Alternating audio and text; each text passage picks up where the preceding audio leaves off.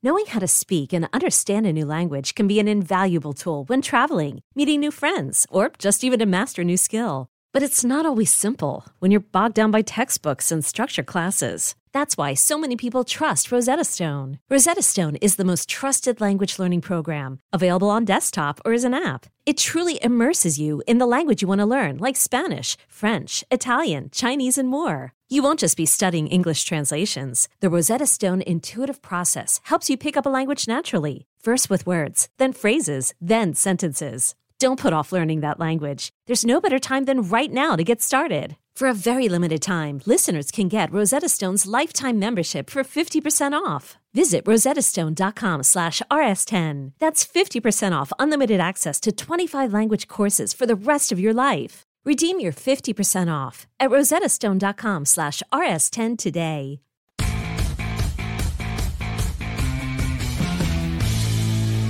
Welcome to Comic Book Nation's The Pull List, where we talk about all things comics all the time. We've got a ton to get to today, and I am joined by an amazing team of Kofi Outlaw and Jim Viscardi. I am Matt Aguilar, and uh, let's get to it. Not any preamble here. Let's just roll into it because we got a lot of things to get to.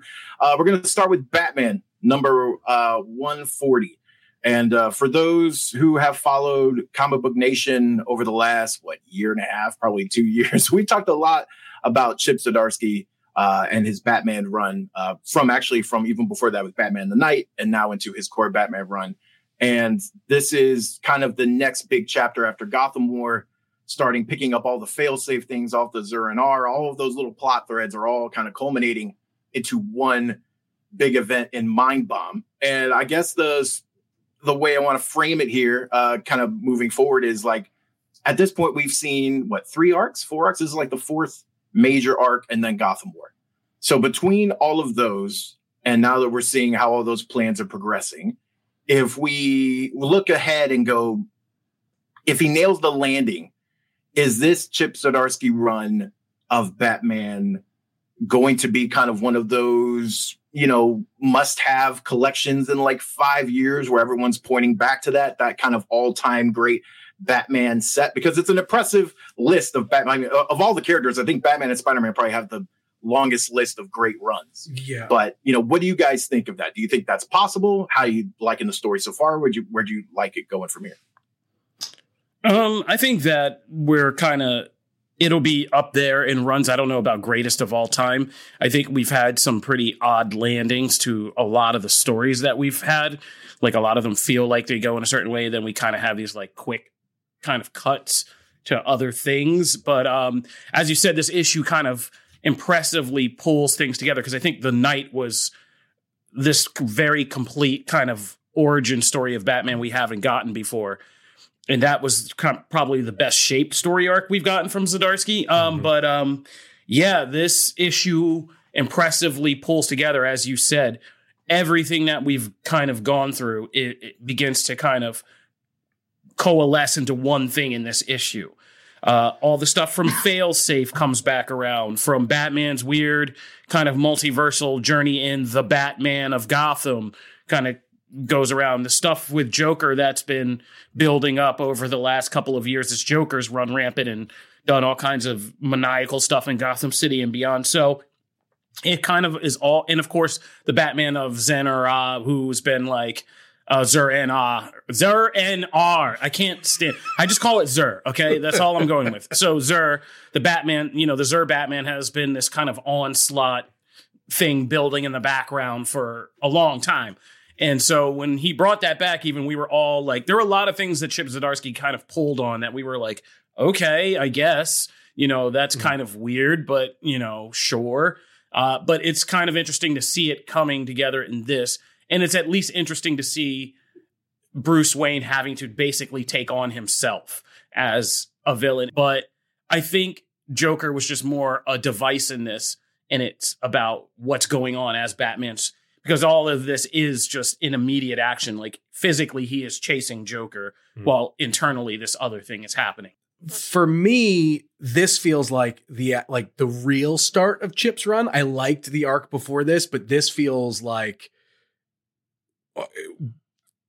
where like it finally feels like Zip uh, Zip Chip finally is kind of like setting up like okay like this is what i really want like my batman run to kind of look like right? Because i think if when you consider it to like all-time batman runs i even like just look at some two more recent ones where like i liked tom king's batman run but i don't think it's like an all-time you know maybe put it up there but i think like as a for a more recent one to kind of compare it against i compare to the things that like uh, scott snyder gave us with his run right like there's a lot there's a lot there that you could feel even at the time was going to be stuff that was going to stick with the Batman mythos for like for a while, right? Like Court of Owls, I think is a is a, a, a great example of that, um, and uh, you know a number of the other things he did there. And so that said, right, like I, this is the most, I guess, Batman book as far as like having greater implications on the world of Batman and all of that that I think we've gotten kind of in a while.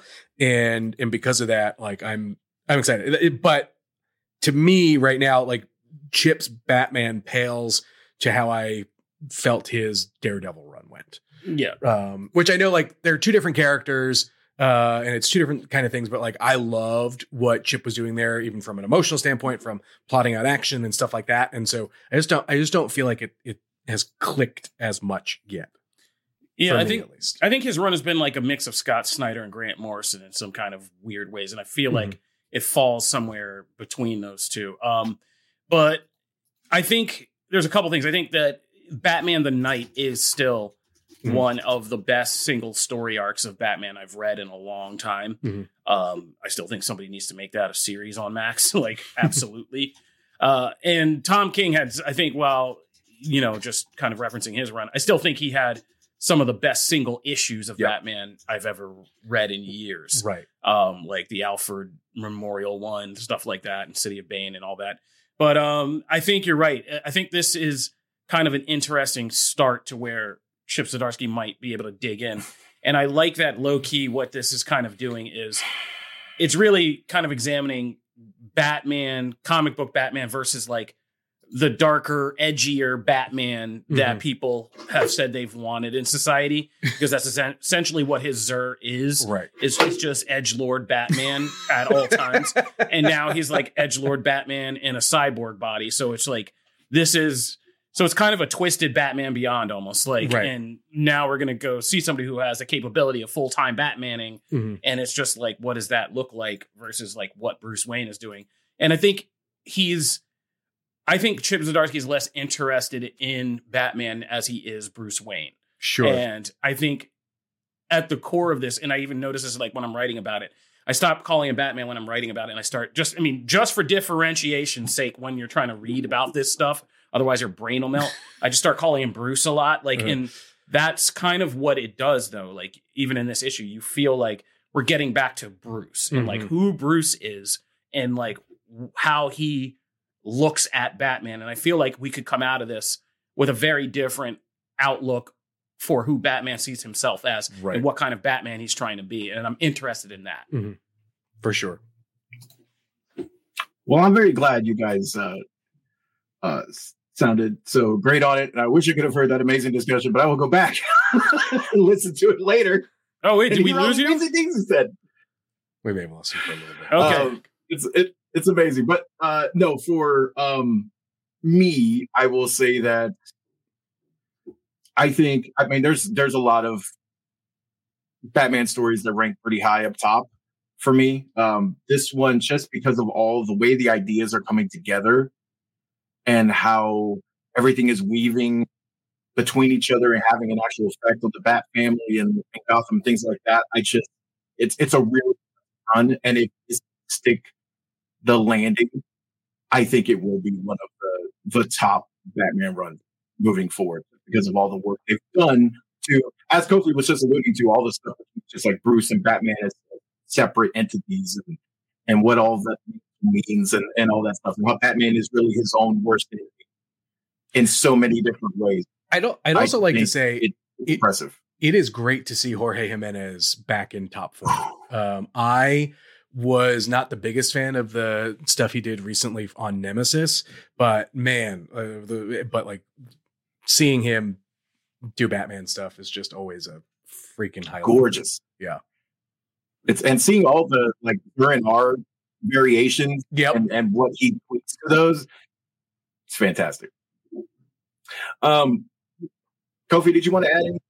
No, I, I did a whole diatribe. I think I got it all out. If you listen back, like yeah, I got a whole, whole thing out. Like, yeah, I got it all out. I'm good. Yeah, uh, I'm good. I went back to Tom King. I, I, I went. I did it all. Don't worry about it, buddy. I got to I got it covered. I did the thing. You can move on. Uh, let's yeah, let's move to the Amazing Spider thirty nine. With um, we had talked about Strike, which was kind of like a prologue, Amazing Spider Man Thing or event, and it, it did the, the job it needed to do. It, it set up everything, showed who all the key players were, and also told a fun and, and story, also setting up all those foundational blocks. But this one kind of hits the ground running, and I feel like if you read that first right, like for me, I was was raring to go when like this book hit. I cruised through this. Uh, this was so fun, and I just it's bringing back this like classic Spidey vibe that I've been missing for so long. It just it takes me back all the way to like grade school when I first discovered Spider Man, and it's just that feeling of like seeing all the other characters interact with him. I genuinely laughed out loud at several points. The She Hulk Spidey stuff is fantastic. There's a whole back and forth when like, "Are you standing behind me?" He's like, "No," and he's like, "You are standing behind me." There's a whole back and forth. It's like classic stuff that I actually kind of hope to see on the you know MCU screen one day. I hope they we get to see that replicated. But uh, I just think this is hitting all the right notes, and it's uh, I don't know. I just think there's just this vibe that's like X Factor that I can't really describe. Also, I will say, I know me and Jim get into a lot of times on Romita, uh, back and forth. I think this is the best Romita artwork I have seen in some time. This was oh, fantastic. Oh, ye of little faith, right? Like I look. Romita man, is a legend I for a like reason. Sometimes they're not for me, but this book, that like montage of, well, actually, all, all the action scenes in this are are great. But like the montage of all the heroes sitting on the rooftop, that is beautiful. That is quintessential. Romita That is fantastic. So yeah, it's just bringing the good vibes for me, and and I hope it does the same for other people. But what about you? What you guys think? I think for me, I don't know what it is um, about like Marvel street hero level stuff that just never really clicks with me. Jeez. I uh, That's not where I thought that was going. I like I like Spidey stuff when it's like kind of bit like look, and I, I get it right like I, I know whatever but I, I like it when it's like kind of a bit wackier and zanier uh, Oh in my my in my Spider Man um but uh it- and so like like for that reason like I'm probably not going to be reading many of the tie-ins and I'm sure I'll be I'll miss a, a bunch of stuff there but um Jim. as far as far as the, as far as this is concerned, like look, I've been a, I've been a huge fan uh, of this run, and I think this, I think Zeb does um, so much in uh, in his dial, like just his Spider-Man dialogue is just is phenomenal, um, and I like I'm I'm in it for this, but like this is one of those things where like I'll probably read it a, a little bit faster just because you know there's parts of it I just won't care about. Wow. Okay. um, everybody has freedom to have a take, and that is a take. Uh, I think I was kind of unabashedly clear on when we started Gang War that I am absolutely in the opposite pond as Jim here. Like, I think this started as a friendly neighborhood Spider Man, and all the classic stories were kind of street level stories. And yeah, all this Spider Man Beyond and of Beyond the Spider Verse and all this stuff they've done with all this crazy stuff, I, I just I can't stand it. So this to me has been again, like we were saying, was Zdarsky just beginning Batman. This feels like Zeb Wells finally getting to do less cleaning up the mess of Spider Man and actually doing what he wants to do with Spider Man and how he envisions Spider Man as both the street level hero and this kind of, you know, Spider Man's always been paired with other heroes Mhm. since the beginning. Like they've made whole things out of it, right? Um, and it's because he's good when he's bouncing off somebody. Uh, as we said with She-Hulk in this issue, and him kind of kind of crouching behind She-Hulk as you know the powerhouse leader, and her being like, "Yo, dude, like, what are you doing?" he's like, uh, "I'm good." Um, but yeah, this issue, like, first of all, to get Zeb Wells in like with a classic team, you're talking about classic feel. Scott Hanna and John Romita Jr. Anybody in the '90s Mhm. Spider-Man fan, like this is this is as classic as you can get without throwing Mark Bagley like behind this, right? So I liked what Romita did here. Like he captures what we loved about Gang War, like the the gangland underworld tone of it. There's a lot of great gangster scenes in this. Tombstone alone has never been more interesting Oh to me God. than you know Tombstone and and kind of like this issue. And I haven't kept up, but just seeing the drama with him and Joe Robertson, at least that sounds interesting to me.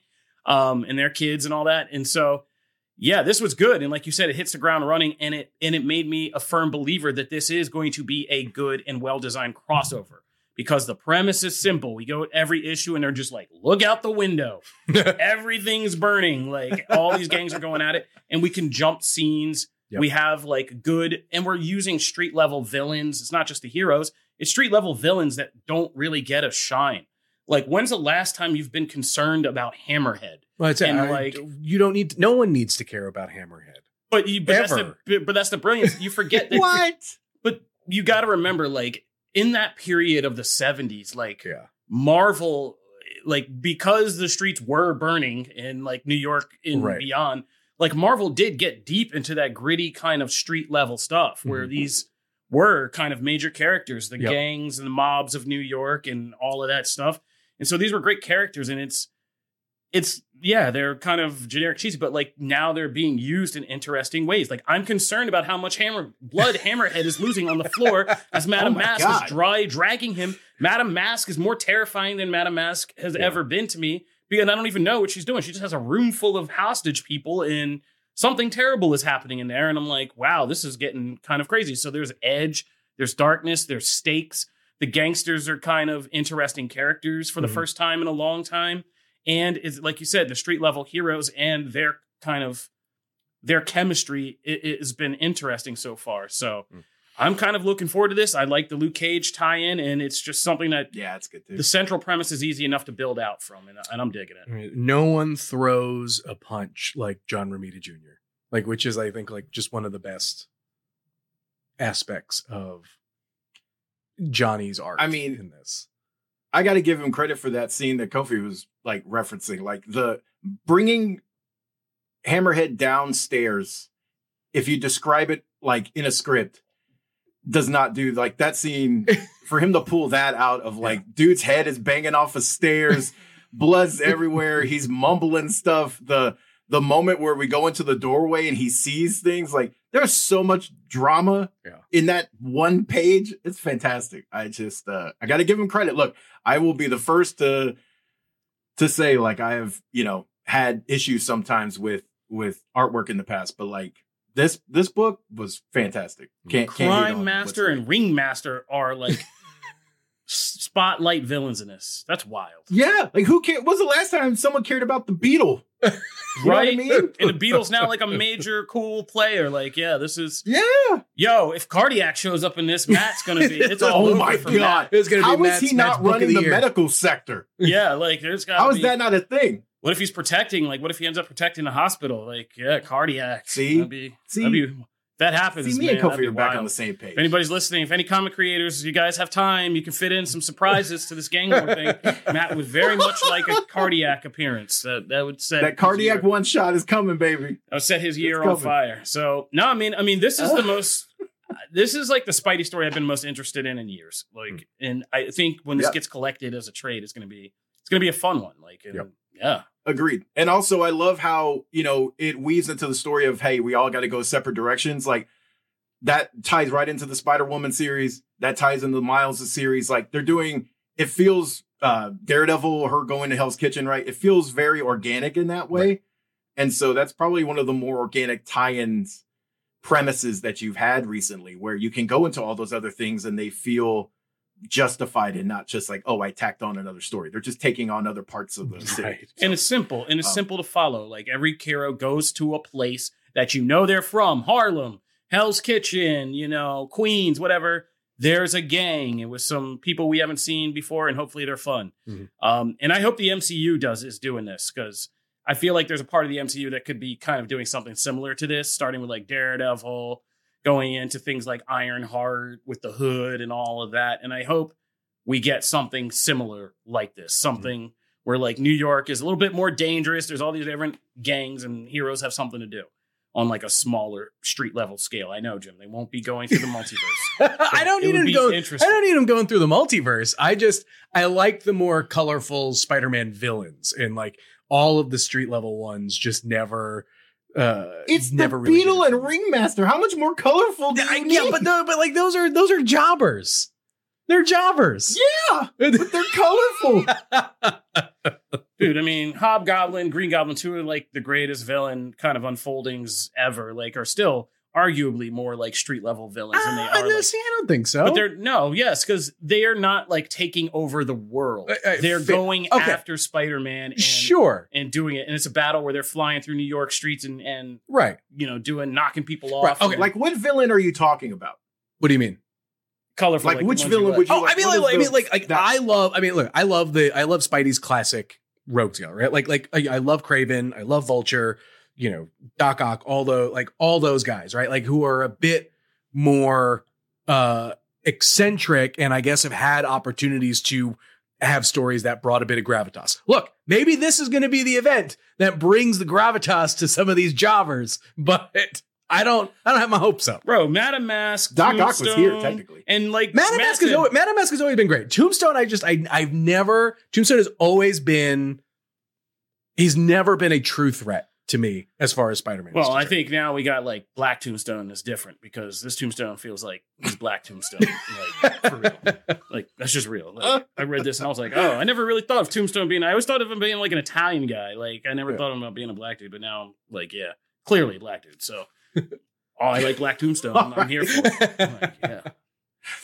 So uh, we got a we got a bunch of books in the rapid rapid fire here. So let's knock some of those out. Uh, Transformers number three. This was a huge week in comics. Transformers number three hit. I know Jim is reading it in the studio. What'd you think? I think this is setting up Transformers. There's an interesting thing that this is doing that we've never seen before, and I think we were circling it for the first couple issues. Is this one takes the essential premise that if these machines were real, it would be terrifying, and like I, I never really considered that before because we're all like 80s kids, like, oh man, look at that car change, and we're like, hey, that's great, but no, if these were real, that would be terrifying. Just like AI, like Right. we think like Terminators and stuff.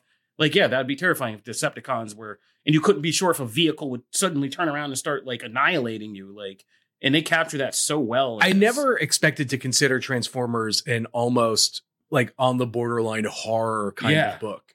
And and it is like it is I mean, shoot, Optimus like literally rips his arm off in this. And they're just like Poor Cliffjumper, man. yeah, right. right. That's what I mean. And so like, although there, there is a there is a little bit of a weird um uh continuity est- aspect to this thing where like um Optimus rips his arm off and then like when he transforms back into the truck, like shouldn't like a big chunk of his truck form be missing? And that's just that's a nitpick. But this is one of those things where Way to be one of those. yeah, yeah. No, I know. Uh, no, but like, no, no, no. This this is a. We will say this time and time again. And I was telling Matt this earlier. I apparently only find myself uh, on episodes of the pull list when Transformers is out, which is great. Um, it- it- this is a book that is way more action thriller.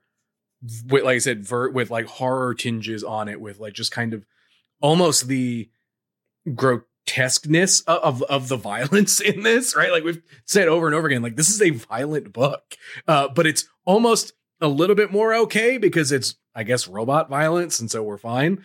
Um, it just becomes a compelling read with every issue, uh, and that is just the mark for me of like that's what makes comics so great, right? Like you want to read the next issue uh, at at the end of this. Um, it's going to spark discussion from you know in between the the weight of it all, and it's setting up right like this larger you know energon universe in a way that I would say probably some folks were skeptical of and now aren't because I think the proof is the proof is in the pages. It's it's there and it's just also brought us full circle with that deer moment. Yeah, yeah.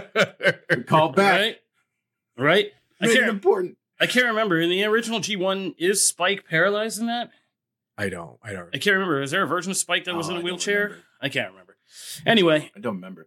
Uh, moving into Birds of Prey number four. I know Kofi wanted to touch on this because we get a big battle here that we've been kind of anticipating.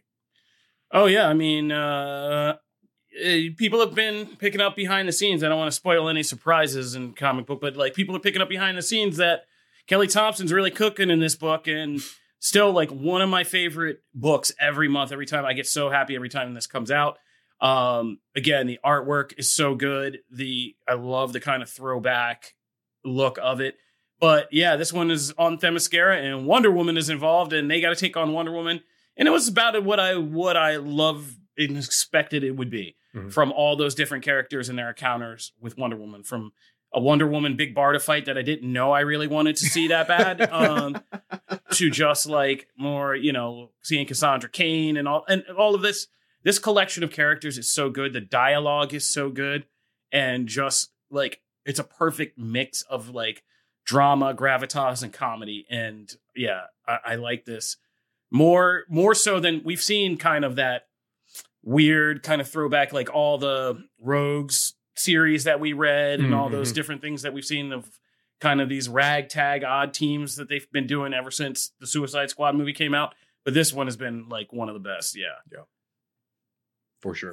Um, I'm gonna roll through mine real quick. Uh, Blue Beetle number four is fantastic. I a lot like Jim talks about Transformers every month. Uh, I talk about Blue Beetle, but it's one of those things where like you'll go from this big action set piece, which is gorgeous, to two people just like having a date or the kind of almost like romantic comedy vibes, and it, it just goes between those two like elements so effortlessly. It's it's really impressive, and it's just such a fun book. Uh, the the Jaime and um, I don't want to mispronounce the name because it's like in an alien language, and I feel like I'm always going to. But Uli uh, from the Horizon have this back and forth conversation. It's got some like deep, meaningful things, and then also it's like it's also kind of a date, and it does all the awkwardness of that. It's it's fantastic. Uh, also perfect for the Christmas season. Batman, Santa Claus, Silent Night, number one, uh, with that beautiful Dan Mora cover. I I I love the Grant Morrison Dan Mora Klaus books that used to happen every year. I don't think we're getting one this year, but like so. those that typically happened annually. I'm a huge fan. So when we kind of did this, it's not the same universe, but like this Claus Batman crossover, I was immediately in, and it's so fun and like Zatanna and Magic's in the mix, but you're getting all these like old tales of Claus and Batman and how they actually had adventures together. It's just so fun and perfect for the holidays. And it's also a weekly series that's coming out uh, throughout the rest of the month. So uh, I, I can't recommend that more. Uh, Jim the Sentry. I know the Sentry is one of your favorite characters. I do love. What did you think? Uh, man, I this is a weird start for for for the series. Uh, like I the the premise being you know Sentry's powers seemingly have kind of scattered to a bunch of individuals um and you know and, and we'll, we'll kind of see what what happens from there. I did not expect this book basically to be um a, a misty knight jessica jones book for almost two-thirds of it. Which is like which is not bad. I like those characters. Um it just for a first issue i don't think set up enough of the why of Hmm. like the, the the Sentry question. And and like i'm all here for the premise. I just don't really fully understand the why of it. And i think for a first issue you need to do a better job of doing that. And then by the time you get to the end i mean it basically, basically feels like you get a, a homelander-esque kind of uh, character at the end. Uh, you know of course one of the people getting the sentry's powers is going to be a, a you know not nice person and uh it it, it just it i don't know maybe because it's recency bias of the boys being so pervasive in in pop culture right now just had a lot of very like like again homelander vibes that i don't i don't know if i need to see again so we'll see Okay. We're never going to admit that this You- character should have just never been put in Marvel ever, oh, I was gonna. like ever. What? What's what's what's your beef with Sentry? I feel like I got man. I feel like the whole world got Mandela'd, and we just came back to this timeline in the Sentry, like his story. And I think it's just like some cosmic joke that some larger person played on us all. It was just like I'm going to tell them what it is. They'll just never believe it because I'm going to put it in this comic character. But like, yeah, we all got retconned, and then we started reading these Marvel comics where they just like somehow there was a Superman in Marvel we never knew about. And Well, I like, sure. I mean, like the introduction of the character of Sentry aside, like I, I think some of the best Sentry stories are like involve the Void, and we don't have the Void here either. To, you know, in this first issue too, right? And I think you know, I, maybe uh, you, he doesn't fit in here, you don't need him or whatever. But I don't know. There's a lot to the the the dichotomy of personalities that this character has that that I that that I like. It's you know, all right, dumb fun golden super. I'm not wading into that pool. That's, that's, a, that's a debate. Uh, Ranger Academy number three um, is a. You can check out my full review uh, on the site, but like this book is so fun. I mean, I Jim's a uh, Power Rangers fan as well, and like they do such a good job of taking all of the mythology and weaving it in and out, but like also making this book very much about the students and this new wave of characters with links to the past. You know, Billy's a teacher, all these other iconic things. There's a great um scene where like he I, I don't know if you're keeping up with the current ones, but like Yale is a professor, Doggie is a professor, and like some of those other things. They, they do such a great job. But it's a, just a very fun, uh, uh, actually surprisingly emotional book about like loneliness and um destiny and all that kind of stuff. This really So, feels like it good. could be also uh. Petrolhead. Uh, I know we raved about the first issue. Jim, did you feel like the second one delivered? Uh, yeah, well, hundred percent. Like this is this is going to be to uh, my uh, to me. I think like sleeper hit book going into next year. Uh, I love this book. I love everything about this that. book, and um, more people should be picking it up and reading it. Not only is it gorgeous, but like it's got a very fun story. The world f- immediately feels lived in, um, and already begins to answer a lot of questions from issue one. And so I think it's it's paced really well. It looks freaking gorgeous, and the story's awesome. So why aren't you yeah, reading? it is. Petrolhead? I this much very much has a sleeper vibe. Yep.